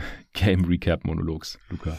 Ja, es war auf jeden Fall schon mal eine sehr gute Analyse jetzt für mich. Ich habe das Spiel nicht gesehen. Ich habe witzigerweise ähm, im Prinzip nur eine ganze Possession mal gesehen. Also ich wollte gar nicht erst damit starten, dass ich einen Timeout zum noch rüber switche und so zu dem anderen Spiel weil ich dann ein bisschen ja. Angst hatte, dass ich einfach so rauskomme, aber dann als du mir geschrieben ja. hast, ja, Jazz verlieren das jetzt hier, bin ich dann mal kurz während der Timeout dann wirklich äh, rüber und habe mir halt, wie gesagt, eine Possession, war es dann, glaube ich, äh, reingezogen und das hat dann eigentlich auch schon gereicht, weil es war halt, ja, wie es halt so oft ist gegen die Jazz, gerade in den Playoffs. Ich glaube, Brunson schlägt Conley äh, on top, zieht zum Korb, Hilfe kommt, Pass raus in Corner und Finney Smith ganz, ganz offener Dreier und der fällt rein und es war, glaube ich, irgendwie so das, ich weiß nicht, 105 zu 100 oder irgendwie sowas in die Richtung mhm. und da dachte ich mir dann schon so, ah, okay, also es ist so ein klassisches äh, Jazz-Playoff-Spiel. Ähm, wahrscheinlich war das dann auch so ein bisschen hat es dann ganz gut beschrieben, wie das Spiel hier verlaufen ist. Ähm, was ich mir jetzt noch so gefragt habe, ist, du hast erwähnt, dass äh, die Jazz versucht haben, Rudy Gobert mehr einzubinden in der Offense. Post-Ups gefallen mir da oft nicht so gut. Sollte man einfach weglassen. Nee. Ähm, also warum, warum kriegen es die Jazz nicht hin, äh, Rudy Gobert einfach als Rollman öfters einzusetzen? Es war ja auch schon in Game One ein Problem. Also was haben die Mavs da in der Defense wieder gemacht, ähm, dass die Jazz, ich schätze mal, dass sie es nicht hinbekommen haben, einfach ihre klassischen Pick and Rolls und die Gegner da in ihre Pick and Rolls reinzupacken und dann entweder gibt's halt den Lob zu Rudy Gobert und wenn du halt hilfst, wenn du da, wenn der, wenn der Tag kommt, äh, wenn du bei Rudy Gobert also hilfst aus dem Korn, dann kommt halt der Kickout-Pass. Was haben die Mavs gemacht in der Pick and Roll Defense? Das ist speziell da, dass die Jazz ja offensichtlich nicht hinbekommen haben, Gobert dazu finden, wenn er nur fünf Field Goal Attempts hatte heute wieder.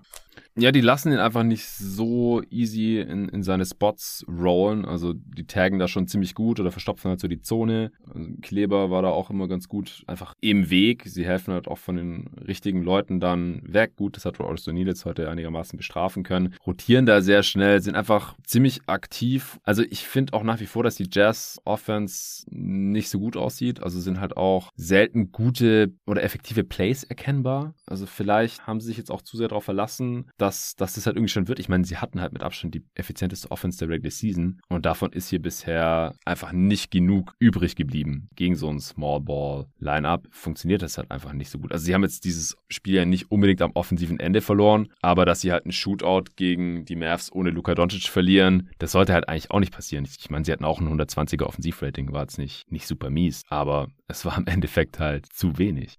Verloren haben sie das Spiel am, am defensiven Ende, weil sie einfach immer noch keine Five-Out-Lineups verteidigen können, weil dafür die Premier Defense einfach zu schlecht ist. Ja, die wird ja aber wahrscheinlich im Verlauf der Serie äh, nicht besser, da können sie relativ wenig machen. Nee. Deswegen finde ich schon ein bisschen enttäuschend dann, wenn es so ja. ist, wie du es gerade beschrieben hast, dass die Jazz dann offensiv einfach nicht hinbekommen, weil sie sind ja auch in der Regular Season jetzt seit Jahren schon immer eine verdammt gute Offense. Dieses Jahr wieder die beste Offense mit einem ziemlich großen Abstand ja auch der Liga und von daher ist es schon finde ich ziemlich krass, dass die Jazz da jetzt so underperformen.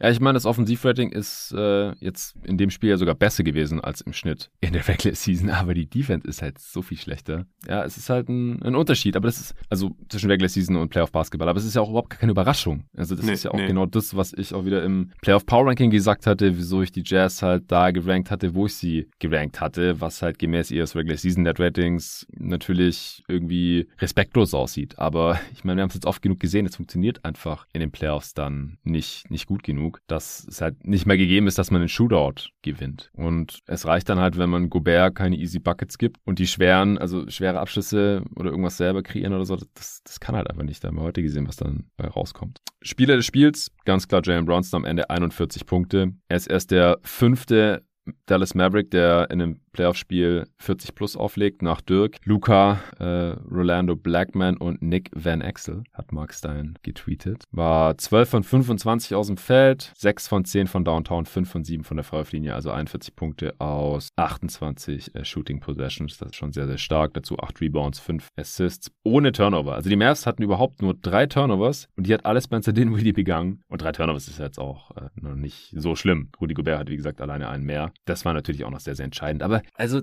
daran sieht man es halt auch wieder. Die Utah Jazz Defense, die hat halt auch überhaupt nicht geschafft, die Mavs Offense irgendwie unter Druck zu setzen, dass man da mal einen Turnover forciert. Also wenn Brunson nicht so dominant gewesen wäre, dann hätte ich gesagt, Maxi Kleber war hier Spieler des Spiels mit seinen 25 Punkten. 8 von 11 von Downtown. Er hat auch nur Dreier genommen in diesem Spiel und halt auch echt ohne zu zögern dann volles Selbstbewusstsein, Kickout-Ding sofort hochgejagt, weil ich meine, die Closeouts kamen ja dann auch von Gobert. Es war jetzt nicht so, dass er immer dachte, ja, Maxi Kleber, der kann ihn nicht werfen, sondern irgendwann hat er halt auch gemerkt, so, oh shit, der trifft heute irgendwie jeden Dreier ungefähr. Und dann kamen die Closeouts und wenn so ein Rudi Gobert auf dich zustürmt, dann musst du die Dinge halt auch wegfeuern. Und das hat Maxi dann halt gemacht und einen nach dem anderen reingeswischt. Das war schon sehr, sehr beeindruckend. Dazu hat noch die Defense. Also der kam auf jeden Fall zu spielen. Bullock war auch sehr, sehr gut, finde ich, äh, für sein Level. 11 Punkte, 4 Rebounds, 4 Assists, 3 Dreier getroffen, gute Defense gespielt. Den würde ich hier noch nennen. Ja, Dinwiddie vielleicht zu schlecht aus dem Feld getroffen, um ihn hier zu nennen. Dazu halt diese drei Turnovers. Und auf Seiten der Jazz, Donovan Mitchell, der war schon am Start und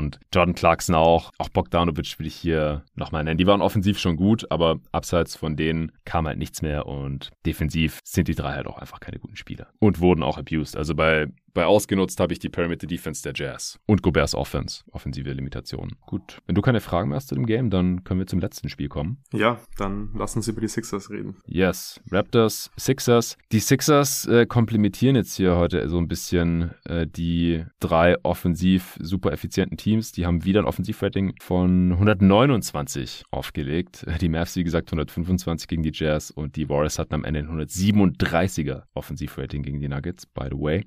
112, 97, wie gesagt, wieder mit 15 Punkten. Die Raptors nach Hause geschickt. Scotty Barnes konnte nicht spielen, nachdem er im letzten Spiel umgeknickt war. Gary Trent Jr. und Thad Young, die waren auch, glaube doubtful oder questionable, eins von beiden vor diesem Spiel. Also das war mindestens mal 50-50, ob die spielen oder nicht. Beide sind im Endeffekt aufgelaufen. In der ersten Halbzeit das, was ich gesehen habe, da waren die Sixers aber wieder sehr dominant und von den Raptors abermals ja nicht so wirklich zu stoppen. Auch wenn Van Vliet einen sehr starken Start hatte mal direkt. Den hatte Embiid aber halt auch. Und der hatte, glaube ich, im ersten Viertel schon so viele Punkte wie im letzten Spiel insgesamt. Oder? Hat er nicht direkt 19 Punkte gehabt, ziemlich schnell?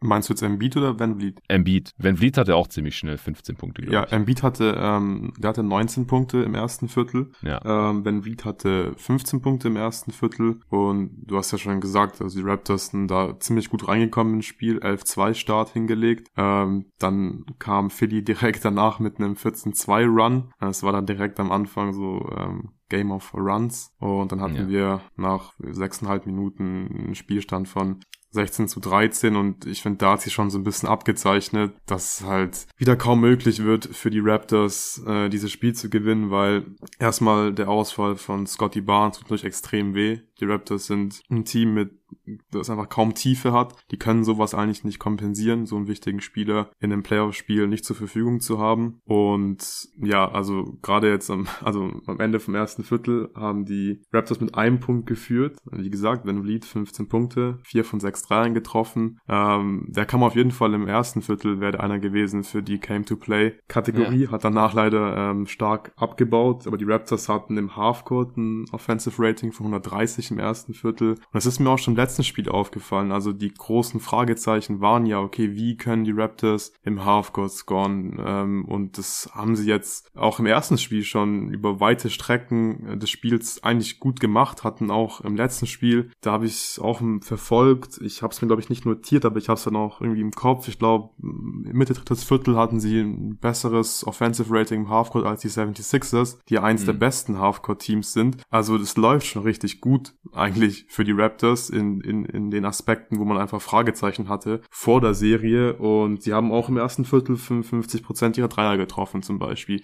Da ist dann ja auch klar, ähm, du wirst nicht das ganze Spiel 55 Prozent deiner, deiner Dreier treffen. Wenn du dann halt nur mit einem Punkt führst, dann ja muss es ja so kommen, wie es dann gekommen ist, dass sie am Ende dann halt nicht wirklich eine Chance hatten. Und der Hauptgrund ist hier einfach, ähm, wie wir es in der Preview auch schon besprochen hatten, obwohl wir beide die Raptors in sieben gepickt haben, hm, sieht jetzt nicht gut aus mit ich in sechs Picks. sogar. In sechs sogar, okay. Ich habe ja. ich hab sie in sieben gepickt. Aber wir haben ja. ja, beide trotzdem gesagt, sie werden den Beat nicht stoppen können. Ähm, der wird abliefern. Ähm, als Ding ist, die anderen Sixers liefern einfach auch ab. Also das muss man einfach so klar sagen. Ähm, ich finde auch, dass mein Take, dass Tyrese Maxey der zweitbeste Spieler in der Serie sein wird, gar nicht so schlecht bislang aussieht. Harden spielt aber nicht schlecht, da war ich ja sehr pessimistisch, aber ist einfach halt, finde ich, ein Riesenplus für die Sixers gerade, dass mhm. Harden gut spielt. Ähm, ich glaube, wenn der jetzt wirklich der zweitbeste Spieler sein müsste und halt offensiv einfach scoren müsste, dann hätten die Sixers, glaube ich, wiederum schon ein Problem, weil das fällt ihm mhm. nicht so leicht. Also klar, er legt da seine, seine, seine Zahlen auf, aber so seine eigene Offense ist ja nicht wirklich effizient. Aber in der Rolle, weil sie irgendwie Tyrese Maxey haben, der unglaublich spielt in diesen ersten beiden Spielen, gerade Game One, war ja einfach nur verrückt, was er da ähm, abgerissen hat, offensiv. Aber das passt einfach alles so gut, weil alle performen. Wie gesagt, Maxi, dem gelingt offensiv alles. Dadurch kann Harden ähm, sich einfach ein bisschen mehr aufs Playmaking fokussieren. Dann ist es auch nicht so wichtig, ob er jetzt drei von elf ist oder ob er fünf von zehn ist, so, weil es läuft einfach insgesamt im Team. Embiid dominiert komplett, den können sie nicht verteidigen. Sie haben nicht die passenden Defender. Also ist ja logisch, wenn er 19 Punkte im ersten Viertel macht, das äh, sagt ja schon alles aus. Also die ah, finden da keine Mittel. Ähm, mir gefällt es auch gut, wie sie im Beat einsetzen. Heute waren doch wieder viele so Seals dabei, wo er einfach schon sehr, sehr tief in der Zone seinen Gegenspieler auf den Rücken nimmt. Dann das Spacing passt, ist super bei den Sixers und dann kriegen sie die Bälle da einfach unter den Korb und dann ist es halt einfach schon zu spät. Also dann können die Raptors nur faulen. Darüber regen sie sich ja gerade ähm, sehr stark auf, ähm, dass ja so viel gepfiffen wird. Aber man muss einfach auch sagen, es sind halt Fouls. Also da gibt's mhm. vielleicht mal einen Pfiff bei Harden, wo es ein bisschen fragwürdig ist, aber so im Großen und Ganzen, also gerade die Pfiffe gegen den Beat, das sind einfach Fouls. Also da können sich die Raptors nicht so sehr beschweren, finde ich. Es gab auch eine witzige ähm, Szene am Ende vom Spiel, da haben dann Nick Nurse und ähm, ähm, Embiid sich unterhalten gehalten, als das Spiel noch lief, also die letzten Sekunden des Spiels liefen und ähm, Embiid hat, glaube ich, nach dem Spiel schon gesagt, es ging halt irgendwie darum, dass, oder er hat Nick Nurse gesagt, dass er irgendwie aufhören soll, so viel rumzuheulen wegen den Pfiffen, sowas in die Richtung. Hm. Haben sich ein bisschen über ja, die Calls äh, ausgetauscht und ein bisschen diskutiert, aber ja, man kann den Raptors auch keinen großen Vorwurf machen, finde ich. Was sollen sie denn machen? Also sie haben halt niemanden, der Embiid verteidigen kann und der liefert einfach ab. Der liefert einfach ab ähm, mhm. und ja, auch dann die Rollenspieler, gut, Harris ist ein sehr gut bezahlter Rollenspieler, aber ich finde,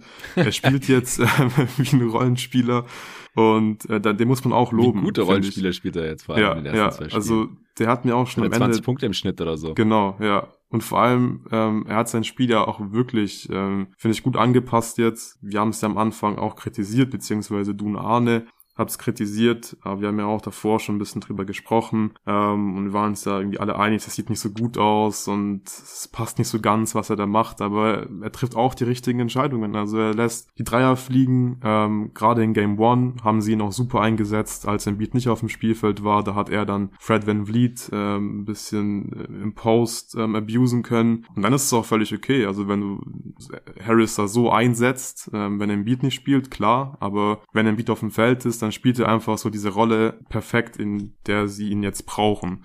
Und auch defensiv ist es okay. Ich habe es mir schlimmer vorgestellt gegen Siakam. Also das Harris-Siakam-Matchup ist jetzt nicht geil, finde ich, aber er macht's okay. Ähm, kann man da jetzt nicht einen riesen Vorwurf machen. Und da läuft schon ziemlich viel zusammen gerade bei den 76ers. Ähm, vielleicht mal kurz zurück zum Spiel dann im zweiten Viertel ist, ähm, also, also zum Spielverlauf, Fred Van Vliet ist dann im zweiten Viertel wirklich abgekühlt, hat dann zwei Punkte äh, gescored zwischen seinem 15-Punkte-Viertel, also zwischen seinem zwischen seinen 15 Punkten im ersten Viertel und ähm, 3 Minuten 30 im vierten Viertel. Also hat er in der zweiten Halbzeit, Krass. also ab dem zweiten Viertel im Prinzip offensiv ja gar keine Akzente mehr setzen können. Hat auch irgendwie so ein bisschen passiv gewirkt, hatte da so ein paar Szenen, wo er schon zum Korb hätte ziehen können oder seinen eigenen, ein bisschen mehr seinen eigenen Wurf ähm, forcieren können. Hat da irgendwie zu viel gepasst und war einfach nicht aggressiv genug. Fand ich auch ein bisschen komisch dann, nach seinem ersten guten Viertel. Ja, Ende des zweiten Viertels, da hat er ja zwei ziemlich offene Dreier noch gehabt, kurz vor der Halbzeitpause. Ja. Äh, hat er dann beide gebrickt. Da habe ich auch gedacht, okay, das, das Spiel wird wahrscheinlich nicht mehr unbedingt spannend jetzt. Ja. Da waren sie ja auch schon mit 15 Punkten hinten oder so und dann haben, hat ja Mavs Jazz angefangen, habe ich gedacht, gut, ja. ich schaue jetzt Mavs Jazz. Also wenn äh, die Raptors mit Führung in die Halbzeitpause gegangen wären oder so, dann hätte ich da wahrscheinlich nur schwer wegschalten können. Als ich das gesehen habe, da habe ich schon so die Vorahnung gehabt. Hm. Das wird wahrscheinlich jetzt schwierig in dem Game. Ja, auf jeden Fall. Und dann Gary Trent, hast du glaube ich auch schon erwähnt. Am Anfang war doubtful vor dem Spiel und der war, war auch krank, ja? ja, und der war auch sichtlich äh, angeschlagen. Er hat dann äh, vier Fouls gehabt, null Punkte in der ersten Halbzeit, hat in der zweiten gar nicht mehr gespielt dann. Mhm. Dann äh, wurde auch announced, dass er dann raus ist für das für, für fürs Rest vom Spiel. Ähm, hat auch nur sieben Minuten, glaube ich, gespielt in der ersten Halbzeit und ja, wie gesagt, die Raptors sind mit Sicherheit kein Team, die sich erlauben können, dass zwei Starter mit Trent und Scotty Barnes, ja, ja, beide jetzt in, im, im Prinzip einfach ausfallen. Da fehlt dann einfach die äh, Qualität. Und die erste Halbzeit war, was die Stats angeht, war ja immer noch halbwegs okay. O-Rating 115 gehabt, 35% der Dreier getroffen, so viel mehr, finde ich, kann man nicht von den ähm, Raptors erwarten. Problem ist halt, du hast es vorhin schon angesprochen, die Zahlen nach dem Spiel sahen ja, schon sehr gut aus von den Sixers, aber zur Halbzeit hatten sie halt ein O-Rating von 148,9 und haben 53% ihrer Dreier getroffen. Ja, und da hm. kannst du eigentlich dann halt nur sagen, okay, Glückwunsch, weil dann wirst du die Sixers nicht stoppen, ähm, wenn ja. sie einfach offensiv so krass performen. Ich finde, dass die Ausfälle dann auch defensiv äh, vor allem ein Problem waren. Dann Malachi Flynn hat's zwar eigentlich ganz okay gemacht, aber wenn du halt mit Flynn und Van Vliet spielst, dann kannst du ja nicht mehr die Defense spielen, die dich ja eigentlich so stark machen kann. Gerade in dieser Serie, dann hast du halt nicht mehr diese ganzen 6, 7, 6, 8, 6, 9 ähm, Jungs auf dem Parkett, dann bist du relativ klein plötzlich und ja, dann wird's schwierig ähm, mit dem ganzen Doppeln und alles switchen, weil dann hast du einfach zwei Jungs, die du da attackieren kannst und ja, dann war einfach klar, dass die, dass die sowohl defensiv einfach nicht die Waffen haben werden, die Sixers wirklich zu stoppen und offensiv auch nicht genug Firepower haben werden, ähm, um dieses Spiel zu gewinnen. Und was ich auch super interessant finde, jetzt schon die ganze Serie, ich weiß nicht, wie du das siehst und wie sehr dir das aufgefallen ist jetzt in diesen ersten zwei Spielen, beziehungsweise eineinhalb jetzt, im Fall von mhm. dir, du hast ja die zweite Halbzeit äh, nicht wirklich gesehen, aber ich finde ich bin sehr überrascht davon, wie viel, wie viel ähm, die Sixers in Transition spielen. Also die haben jetzt ja. ähm, hier auch wieder, ich muss mal kurz schauen, ob das jetzt die Halbzeitstats sind ähm, oder vom ganzen Spiel. Ich glaube, es ist jetzt hier ähm, das ganze Spiel, wenn mich nicht alles täuscht, das sind 20,8% Transition Frequency. Das wäre Platz 1, glaube ich, in der Regular Season. Sie haben in diesen Transition Plays 200 Points per 100 Plays gemacht, also ein absurder Wert. Ähm, und haben halt auch nach 42,9% aller Live-Ball-Rebounds ähm, gepusht und sind in Transition gegangen. Und das ist ja eigentlich nicht der Spielstil der 76ers. Also vor allem nicht mit Harden und Embiid, aber das haben sie jetzt schon in Game 1 gemacht, auch heute Nacht wieder gemacht. Vor allem haben sie es auch mit Erfolg gemacht. Und das ist ja eigentlich, eigentlich ist es ja, ähm, ja die Waffe der Raptors. Das war ja auch so ein X-Faktor, finde ich, vor der Serie. Können die Raptors trotzdem viel in Transition kommen? Ich war ja auch davon überzeugt, dass sie es machen können. Also gerade ähm, Live Ball Rebounds, weil die Sixers nicht so gut sind in Transition Defense. Aber jetzt äh, schlagen die ähm, 76ers einfach die Raptors mit ihren eigenen Waffen so ein bisschen. Also natürlich sind sie auch nicht im Halbfeld zu stoppen. Die spielen einfach insgesamt einfach gerade sehr, sehr guten Basketball. Aber dann kommt halt noch dazu, dass sie jetzt plötzlich in Transition noch gut sind, dass sie oft in Transition sind. Game One war, ähm, waren die Offensiv-Rebounds auch ein Thema. Ähm, da waren sie auch besser als die Raptors. Ähm, heute haben die Raptors eine höhere Offensiv-Rebound-Percentage gehabt aber die 76ers hatten heute auch wieder äh, 32,4% Offensive Rebound Percentage, auch ein absoluter Top-Wert. Und auch das haben sie nicht gemacht in der Regular Season. Ähm, und da kommt gerade ziemlich viel zusammen. Und also in der Form, wenn die 76ers einfach in jedem Bereich so gut performen, sind die Raptors absolut äh, chancenlos. Dann auch äh, Turnovers, auch kein Faktor. Also Philly passt auf hm. den Ball auf. Ähm, dann können die Raptors natürlich auch nicht in Transition kommen nach, ähm, nach Turnovers. Das hilft. Ähm, ja, also ich weiß gar nicht, ich weiß gar nicht, was die Raptors machen sollen. In Spiel 3, wenn Philly wenn Philly einfach weiter so konzentriert spielt und in diesen Bereichen ansatzweise so gut weiterhin performt, dann ja, werden die Raptors kein Spiel gewinnen können, weil wie gesagt, die Offense, was also das große Fragezeichen war, das geht teilweise ja gar nicht so viel besser, aber sie sind trotzdem chancenlos. Ja, also in dem Spiel haben sie zumindest schon mal mehr Turnovers forciert, die Raptors. Äh, 14 für die Sixers. Ich glaube, im ersten Spiel war das noch deutlich weniger. Und also klar, mit Gary Trent Jr. angeschlagen und ohne Scotty Barnes ist einfach super schwer, weil das haben wir vor der Serie auch gesagt. Dieses Team, das hat einfach keine Tiefe. Und die Starter haben schon während der Regular Season super viele Minuten gespielt. Ich fand die defensive Intensität vor allem im ersten Viertel heute deutlich besser als im ersten Spiel. Das ist positiv aufgefallen. Und ich denke halt auch, dass sie Harden vielleicht mal so verteidigen sollten, wie er mittlerweile spielt. Und zwar als relativ ineffizienter Scorer und nicht so, als würde er immer noch 35 Punkte jederzeit äh, raushauen können bei abartiger Effizienz, äh, weil das entfesselt ja auch immer sein Passing-Game erst und damit natürlich auch diese unfassbar effiziente Offense der Sixers, weil er ist halt der primäre Playmaker dieser Sixers. Aber klar, wenn, wenn Embiid dominiert und dann noch drei andere Dudes 20 Punkte im Schnitt machen oder mehr oder halt Harry Maxey äh, 38 im ersten Spiel, heute nochmal 23, äh,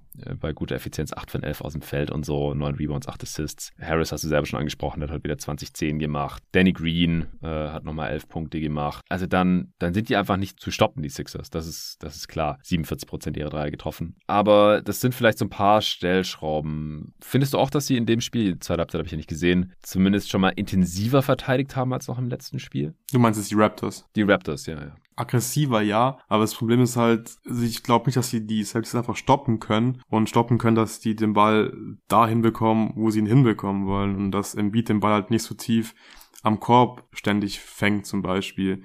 Da können sie zwar irgendwie ein bisschen trappen und so, im Pick and Roll zum Beispiel. Ähm, und die Rotations sind teilweise auch richtig gut. Also Boucher hatte zum Beispiel heute in der Aktion auch wieder, ähm, da kommt er von der Weak Side, doppelt Embiid im Post. Embiid spielt einen super Kickout-Pass und Boucher ähm, sprintet über das ganze Spielfeld und contestet den auch noch. Und ich glaube, der war halt trotzdem drin. Also so, ich habe oft das Gefühl, die machen das schon gut, aber es ähm, hat nicht so einen riesen Einfluss Einfluss darauf, ob die Sixers jetzt ihre Würfe dann zum Beispiel treffen oder ob Embiid ähm, jetzt einen Punkt macht, weil meistens wird ja halt gefoult, wenn man den Punkt dann nicht macht. Ich glaube, ähm, ja, die Matchups sind vor allem, wenn halt Scotty Barnes dann auch fehlt, ähm, ja, einfach sehr ungünstig und sie kriegen es dann hier einfach gerade offensichtlich nicht hin, die Sixers zu stoppen. Aber du hast schon recht, das war ein bisschen intensiver, ein bisschen aggressiver, aber hat ja trotzdem nicht so viel gebracht heute. Das Problem ist halt, ähm, ähm, sie müssen halt, also ich glaube, sie müssten halt wirklich am offensiven Brett auf eine Art dominieren. Also da müssten sie viele äh, Second Chance Points holen. Sie müssten auch äh, Turnover forcieren, also mehr forcieren, um dann in Transition zu kommen. Weil ich glaube, mhm. so kannst du die Sixers halt nicht so richtig stoppen und vor allem nicht so aus dem Rhythmus rausbringen. Und ich muss auch noch kurz ein bisschen korrigieren. Also die Sixers, die waren über weite Strecken des Spiels heute wieder, ähm, was die Turnovers angeht, ähm, gut unterwegs, haben den Ball selten verloren, aber die Raptors hatten dann äh, Im dritten Viertel habe ich angefangen und hat es dann bis ins vierte gezogen, stand 66 zu 95. Und dann haben die Raptors einen 20-2-Run gestartet und sind dann auf 86, 97 reingekommen. Da mhm. wurde es nochmal richtig eng und da war genau das war dann der ausschlaggebende Grund. Also die Turnover. Die Sixers bis dahin eine sehr niedrige Turnover Percentage gehabt und am Ende des Spiels hatten sie eine Turnover Percentage von 18,2. Das ist äh, sehr, sehr mies und es ist im Prinzip alles während dieses Runs passiert. Aber auch okay. da hatte ich das Gefühl, dass es halt mehr so war, die Sixers haben das Spiel schon ein bisschen abgehakt. Es war irgendwie klar, die werden das Spiel gewinnen. Ähm, und dann haben sie einfach ein paar Gänge zu viel runtergeschalten und wurden dafür dann halt bestraft. Wie gesagt, Turnover, dann ist auch klar, wenn du in der Defense Turnover forcierst, dann wirst du auch im Normalfall einfachere Offense äh, kreieren können, als wenn du halt keine Turnover hast und keine Vorteile in Transition hast und dadurch dir gute Looks äh, kreieren kannst. Da haben die Raptors auch ein paar Dreier getroffen, gerade Nobi sah da auch ganz gut aus, hat einen Stepback-Dreier, einen Stepback-Dreier äh, drin gehabt, aber dann haben die Sixers eine Timeout genommen, Embiid ist wieder reingekommen und ja, dann hat Tyrese Maxi dann den Run gestoppt mit einem äh, Pull-Up-Dreier in Transition und danach wurde es dann auch wirklich äh, gar nicht mehr eng. Von daher würde ich jetzt ähm, mhm. trotzdem aus diesem Spiel mitnehmen, dass die Sixers da sehr konzentriert eigentlich sind, ähm, wenig Turnover begehen und dass es jetzt einfach ja so ein, diesem Run geschuldet ist, wo sie das Spiel ja, einfach schon so abgehakt hatten. Darf natürlich auch nicht passieren in den Playoffs. Vor allem die Sixers haben auch schon in der Regular Season oft schon Führungen verspielt. Äh, ich hoffe, dass sie vielleicht so ein bisschen daraus lernen jetzt, äh, dass es so ein, so ein Warnschuss war und dass es ihnen nicht nochmal passiert, weil es wäre sehr unnötig gewesen, wenn man, wenn es hier nochmal hm. wirklich richtig knapp geworden wäre, weil sie waren wirklich das bessere Team. Im Prinzip das ganze ja, Spiel lang. Ähm, ja, vielleicht noch ein paar Stats, die ich interessant finde. Ich habe vorhin schon erwähnt, äh, Transition Frequency überrascht mich wie viel sie da in Transition sind. Sie haben die Raptors heute auch, was die Fast Break Points angeht, äh, outscored 22 äh, zu 10. Das zeigt mhm. einfach, dass sie da ja zusätzlich zu ihrer sehr guten Halfcourt Offense noch einen richtig guten Boost in Transition bekommen und das macht sie dann einfach ähm, ja fast unschlagbar gerade für die Raptors. Also offensiv können sie sie so nicht stoppen. Ich weiß nicht, Fouls, ich, wie, wie hast du es wahrgenommen? War heute glaube ich auch wieder ein Thema. Es gab also die Foulverteilung sah folgendermaßen aus. Die Raptors haben 24 Fouls begangen, die ähm, 76ers 18, die Sixers hatten 30 Freiwürfe. Ist dir da jetzt irgendwie was aufgefallen? Findest du, dass es zu viele Pfiffe sind, dass Embiid äh, Pfiffe geschenkt bekommt? Oder mhm. ja. Also von dem, was ich gesehen habe, das ging das klar ja. Ja, ich glaube, es liegt einfach an den Matchups halt. Also es ist schon bitter, finde ich, ja. für die Raptors dann teilweise, weil sie versuchen ja alles. Also dann gerade auch die individuellen Verteidiger, Achua, Boucher zum Beispiel Spiel. Aber sie müssen ihn dann halt am Ende faulen. Es geht halt gar nicht anders. Ja, ja. Okay, wollen wir zum Spieler des Spiels kommen? Ja, gerne.